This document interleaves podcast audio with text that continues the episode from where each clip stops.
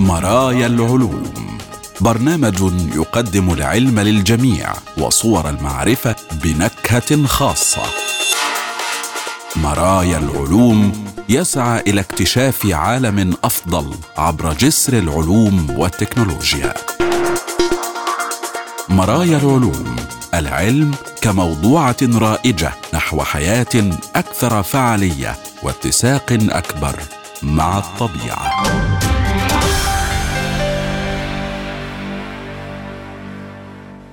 أهلا بكم مستمعينا الكرام وحلقة جديدة من برنامج مرايا العلوم حيث العلوم والحياة وصور المعرفة وتردداتها بلا حدود والسعي نحو غد أفضل يتسع للجميع ويفتح ذراعيه لعقول السلام. معكم أحمد أحمد في هذه الحلقة. لغز الكرمة الكونية وغموض فقدان الثقوب السوداء للطاقة وقياس الثانية. والآن نبدأ حلقتنا.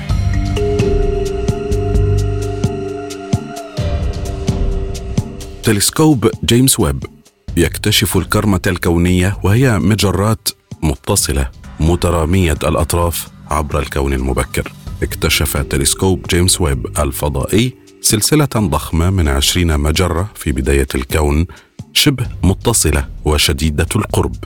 مما يثير تساؤلات حول تكوين أكبر الهياكل في الكون.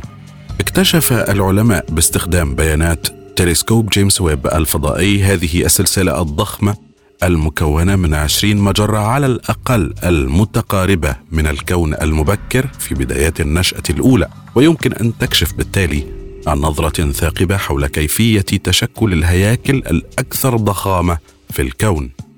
هذا الهيكل الضخم الملقب بالكرمة الكونية ينقض عبر الفضاء على شكل قوس يقدر طوله بأكثر من 13 مليون سنة ضوئية وعرضه حوالي 650 ألف سنة ضوئية.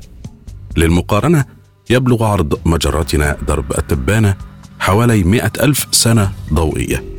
واكتشف علماء الفلك المحلاق الضخم للغاز والمجرات أثناء دراسة ملاحظات تلسكوب جيمس ويب الفضائي لمنطقة تسمى شريط جروث الممتد الواقع بين كوكبتي الدب الأكبر وبوتس. كان الفريق يبحث بشكل خاص عن الضوء القادم من المجرات المبكرة جدا مع التركيز على خاصية تسمى الانزياح الأحمر. وهي مقياس لكيفية زيادة الضوء في الطول الموجي أثناء انتقاله لمسافات شاسعة عبر الكون المتسع.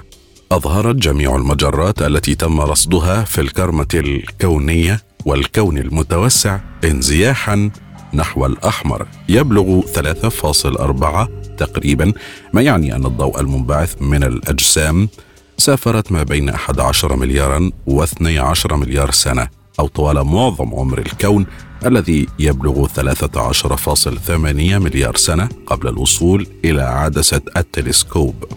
قال الفريق العلمي إن هذه الكرمة الكونية أكبر بكثير من مجموعات المجرات الأخرى التي تم رصدها في وقت مبكر جدا من تاريخ الكون وأضافوا إياها إلى قائمة متزايدة من الهياكل الضخمة المدهشة في الكون المبكر التي اكتشفها جيمس ويب. وفقا للباحثين يبدو أن الكرمه في طريقها إلى أن تصبح عنقودا مجريا. هذه هي الهياكل الأكثر ضخامة في الكون المرتبطة ببعضها البعض عن طريق الجاذبية وتتراوح كتلتها عادة من مئات المليارات إلى كوادريليونز من المرات مقارنة بكتلة شمس الأرض. في الوقت الحالي تقدر كتلة الكرمة الكونية بحوالي 260 مليار كتلة شمسية وما زالت تنمو. لكن أكبر مجرتين فيها قد تكونان جاهزتين للتوقف. أثناء دراسة الأطوال الموجية للضوء المنبعثة من المجرتين وجد الباحثون أن تكوين النجوم قد توقف عند هذا الحد بالفعل ووصفوها بالمجرات الهادئة أو المطفأة.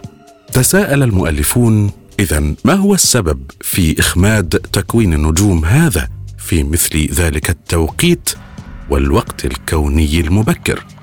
اشاروا إلى أنه من غير المعتاد العثور على مثل هذه المجرات الكبيرة التي تنفد منها الغازات المكونة لنجوم في الكون القديم. كتب الباحثون أن أحد الاحتمالات هو أن كلتا المجرتين هما نتيجة اندماجات مجرية حديثة. حيث أدت الاصطدامات الكونية إلى انفجارات جامحة لتكوين نجوم. استنفدت معظم الغاز المتاح في هذه المجرات قبل حوالي نصف مليار سنة من ملاحظات تلسكوب جيمس ويب الفضائي. وكما هو الحال مع العديد من اكتشافات جيمس ويب الحديثة فإن الكرمة الكونية تثير بدورها أسئلة مهمة حول طبيعة كوننا أكثر مما تجيب عليها. وهناك حاجة إلى مزيد من الدراسات لحل الألغاز الكامنة وراء هذه السلسلة المجرية القديمة.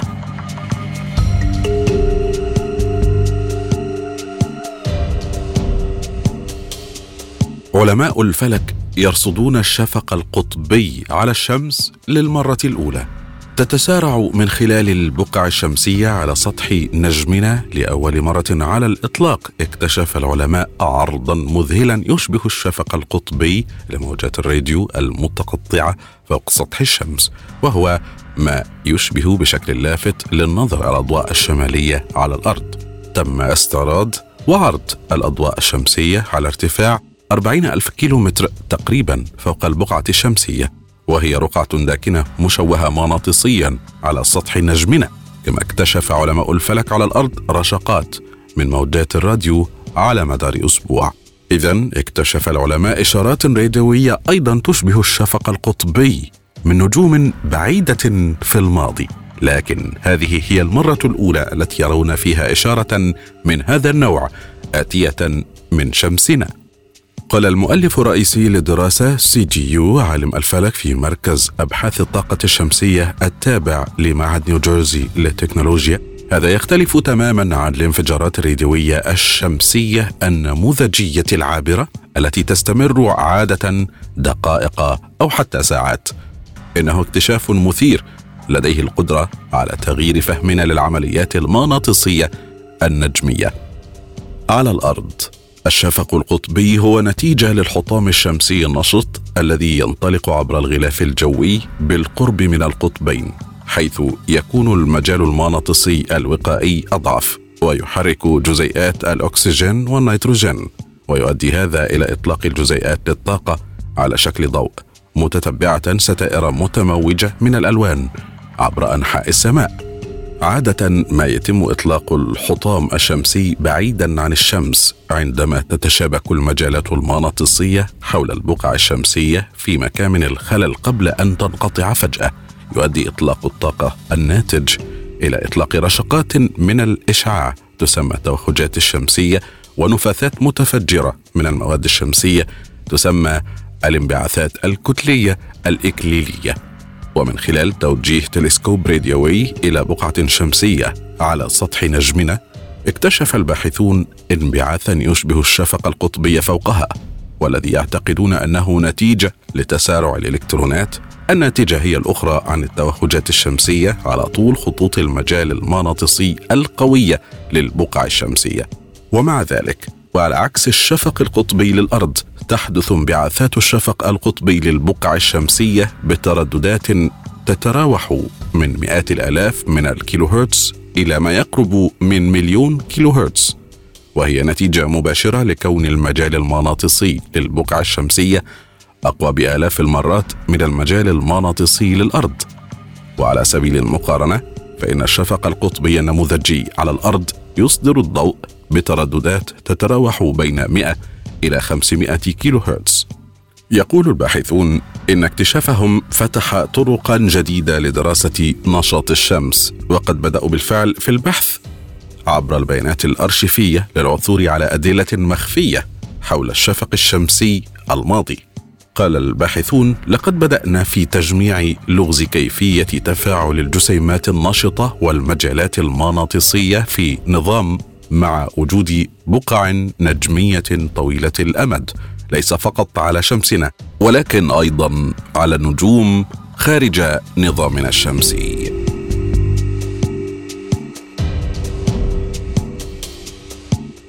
كم هي الثانية؟ يعرف الجميع أنه يعتمد طول الثانية على كيفية قياسها.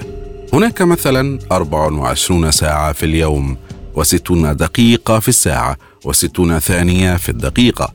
لذا فمن المؤكد أن الثانية تساوي واحد على أربعة وعشرين حاصل ضرب ستين في ستين أو واحد على ستة وثمانين ألفا وأربعمائة من اليوم. أليس كذلك؟ حسنا اتضح أن تحديد الوقت ليس بهذه البساطة. لقد اعتدنا على التفكير في الثانية باعتبارها زيادة ثابتة في الوقت ولكن هذه الوحدة الصغيرة تغيرت عدة مرات على مر القرون. يقول بيتر ويبرلي أحد كبار العلماء في المختبر الفيزيائي الوطني في المملكة المتحدة. الثانية كانت تعتمد في الأصل على طول اليوم. لاحظ الناس مرور الشمس فوق رؤوسهم وبدأوا في قياس حركتها باستخدام الساعة الشمسية. مثل هذه الأجهزة التي تعطي وقتا يعتمد مباشرة على موقع الشمس في السماء وهو ما يسمى بالتوقيت الشمسي الظاهري. ومع ذلك الساعات الشمسية لها بعض العيوب. وبقطع النظر عن المشكلة الواضحة المتمثلة في عدم القدرة على قراءة الساعة الشمسية عندما تكون الشمس غير مرئية فإن الاعتماد على الدوران اليومي للأرض المعروف أيضا باسم التوقيت الفلكي غير دقيق بشكل مدهش. الدوران اذا ليس ثابتا تماما. تتسارع الأرض وتتباطأ مع مرور الوقت. هناك تباين موسمي وتغيرات كبيرة لا يمكن التنبؤ بها من عقد إلى آخر بسبب التغيرات في النواة المنصهرة وتباطؤ طويل المدى ناجم عن تحرك المد والجزر للأمام والخلف. فكيف إذا يمكننا قياس الوقت بدقة؟ إذا كان استخدام طول اليوم غير موثوق به. في القرن السادس عشر تحول الناس إلى الحلول التكنولوجية لهذه المشكلة وبدأت أولى الساعات الميكانيكية المعروفة في الظهور. جوهر صناعة الساعة انتقل بشكل أساسي من حفظ الوقت من خلال متابعة موقع الشمس إلى صنع مذبذب. وتحديد عدد ثابت من الذبذبات يعادل ثانية واحدة. هكذا قال سوميت ساركار عالم الفيزياء في جامعة أمستردام. أقدم الأمثلة الميكانيكية كانت الساعات البندولية والتي تم تصميمها لتدق بتردد محدد يعادل ثانية فلكية. يتم حساب متوسطها على مدار عام على مدى عدة مئات من السنين التالية. عمل العلماء على بناء مذبذبات أفضل وأكثر دقة وطوروا عددا لا يحصى من أنظمة ضبط الوقت الأخرى بما في ذلك النوابض والتروس بحلول عام 1940 تقريبا أصبحت ساعات الكوارتز الكريستالية هي المعيار الذهبي الجديد. يقول ساركار إذا قمت بتطبيق جهد كهربائي على قطعة كوارتز مشكلة بعناية فإنها تبدأ في الاهتزاز ويمكنك حينها ضبط تردد هذا التذبذب بدقة شديدة. ولكن على الرغم من أن هذه الدقة جيدة للاستخدام العام إلا أنها ليست جيدة بما يكفي للتطبيقات التقنية حقا مثل الإنترنت أو أنظمة تحديد المواقع أو دراسة الأبحاث الأساسية. تنشأ المشاكل لأن كل قطعة من الكوارتز فريدة من نوعها ولها صدى مختلف قليلا اعتمادا على الظروف الفيزيائية مثل درجة الحرارة والضغط. لكي تكون الساعة دقيقة حقا يجب ضبطها وفقا لمرجع مستقل لا يتغير. هذا هو المكان الذي تأتي فيه الساعة الذرية. الذرات لها رنين طبيعي ثابت وهي موجودة فقط في حالات طاقة معينة ولا يمكنها أن تتغير من حالة إلى أخرى إلا عن طريق امتصاص أو إصدار كمية ثابتة من الطاقة. تتوافق هذه الطاقة مع تردد دقيق لذا يمكنك استخدام هذا التردد كمرجع لحفظ الوقت. أول ساعة ذرية عملية تم كشف النقاب عنها في عام 1955 قامت بقياس عدد تحولات الطاقة الناجمة عن الموجات الدقيقة في ذرات السيزيوم خلال ثانية فلكية واحدة. وفي عام 1967 اتفق المجتمع العلمي العالمي على إعادة تعريف الثانية وفقا لهذا الرقم.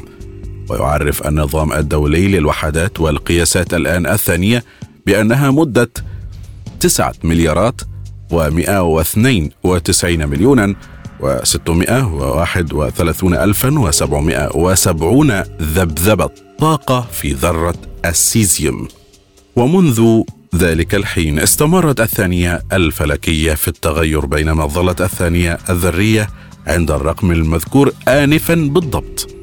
هذه الاختلافات في الوقت الفلكي تعني في الواقع أنه يجب على العلماء كل بضع سنوات إضافة ثانية. كبيسة للسماح لدوران الأرض البطيء بمواكبة الوقت الذري. قال علماء إنه سيتم إلغاء هذه الثانية الكبيسة في عام 2035 لكن العلماء والوكالات الحكومية المعنية لم تتوصل بعد إلى كيفية التعامل مع هذا التناقض الضئيل.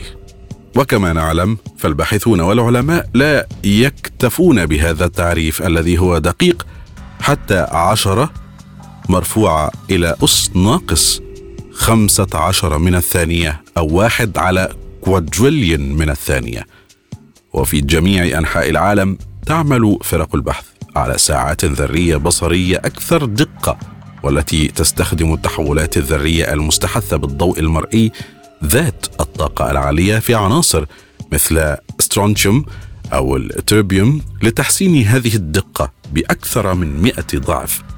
في الواقع يناقش العلماء ما إذا كان الوقت قد حان لإعادة تعريف الثانية مرة أخرى وفقا لذبذبات الساعة الضوئية وذلك باستخدام مصادر الأشعة فوق البنفسجية والضوء المرئي بدلا من الموجات الدقيقة. ولكن في حين أن العديد من الأسئلة المهمة لا تزال بحاجة إلى إجابة قبل أن يحدث ذلك فمن الواضح أن التعريف الدقيق للثانية ما زال كالعادة عرضة للتغيير.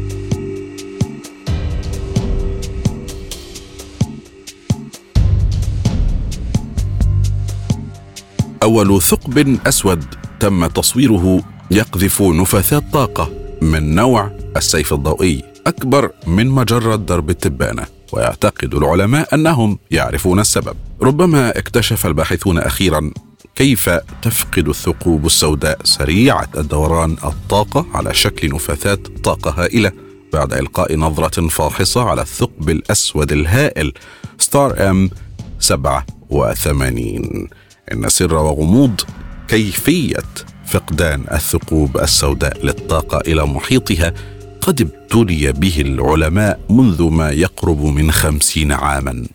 لكن ربما تكون مجموعة من الباحثين قد وجدت للتو الإجابة عن هذا اللغز الكوني الكامن في الطائرات العملاقة التي تشبه السيف الضوئي والتي تنطلق من أحد الثقوب السوداء الأكثر وحشية والمدروسه جيدا في هذا الكون.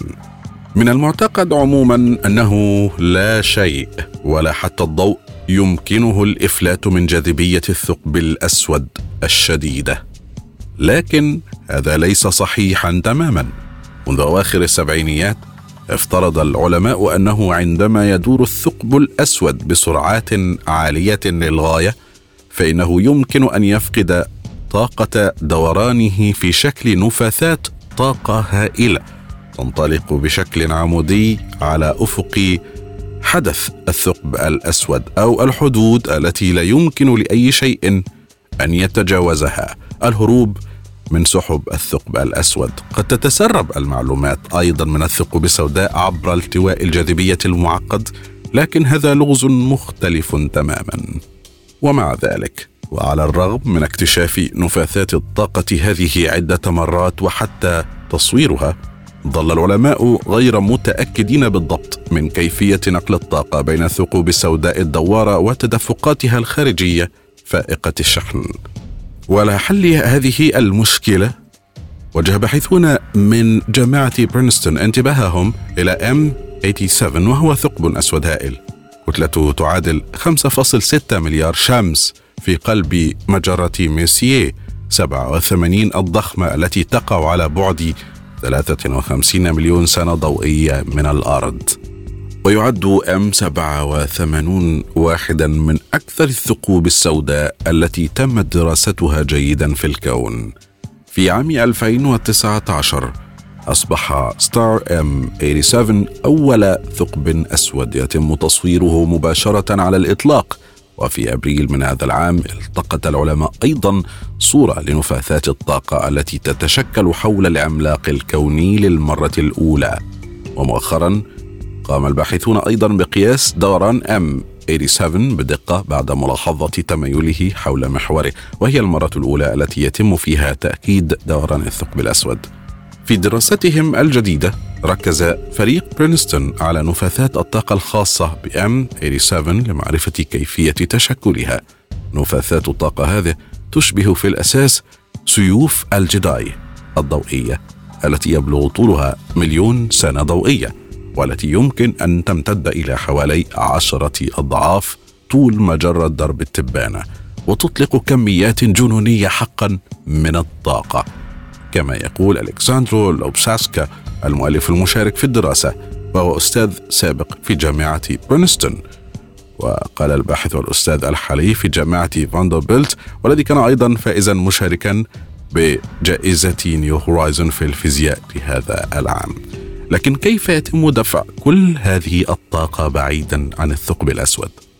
وجد الفريق أن دوران M87 يتباطأ بسبب السحب من خطوط المجال المغناطيسي المتصاعدة التي يتم إنشاؤها بواسطة الأقراص المتراكمة وهي الحلقات الدوامة من البلازما شديدة الحرارة التي تحيط بأفق الحدث وتتقاطع مع الثقب الأسود. ومع تباطؤ دوران الثقب الأسود يتم إطلاق الطاقة الزائدة في النفاثات. وبالفعل لقد تم توقع ذلك سابقا ولكن للمرة الأولى رسم الباحثون خريطة دقيقة لكيفية التفاف هذه الخطوط غير المرئية معا باستخدام نماذج حاسوبية جديدة تعتمد على البيانات التي تم جمعها بواسطة Event Horizon Telescope. تظهر النتائج أيضا أنه ليس كل ثقب أسود قد يفقد الطاقة بهذه الطريقة. وأظهر الفريق أن اتجاه المجالات المغناطيسية المتصاعدة والذي يحدد الطريقة التي يتم بها توجيه الطاقة. ووجد الفريق أنه إذا كانت الحقول المحيطة بثقب أسود آخر تلتف في الاتجاه المعاكس فسيتم إرسال الطاقة مرة أخرى نحو أفق الحدث ويلتهمها ذلك الثقب الأسود. ومع ذلك على الرغم من أن النموذج الجديد يتطابق بشكل جيد مع ملاحظات النفاثات إلا أن الفريق لا يستطيع استبعاد أن شيئا آخر مثل مصدر آخر غير معروف للبلازما الدوارة قد يزود النفاثات بالطاقة بدلا من ذلك لذا في الوقت الحالي لا يزال اللغز دون حل من الناحية الفنية. قال الباحث الرئيسي لوبساسكا أعتقد أنه من المحتمل جدا أن يكون الثقب الأسود هو مصدر الطاقة للطائرة لكننا لا نستطيع إثبات ذلك. حتى الآن. ومع كل هذا يأمل الفريق أن تساعد الملاحظات المستقبلية من تلسكوبات الجيل التالي في إثبات اكتشافهم وبما لا يدع أي مجال للشك.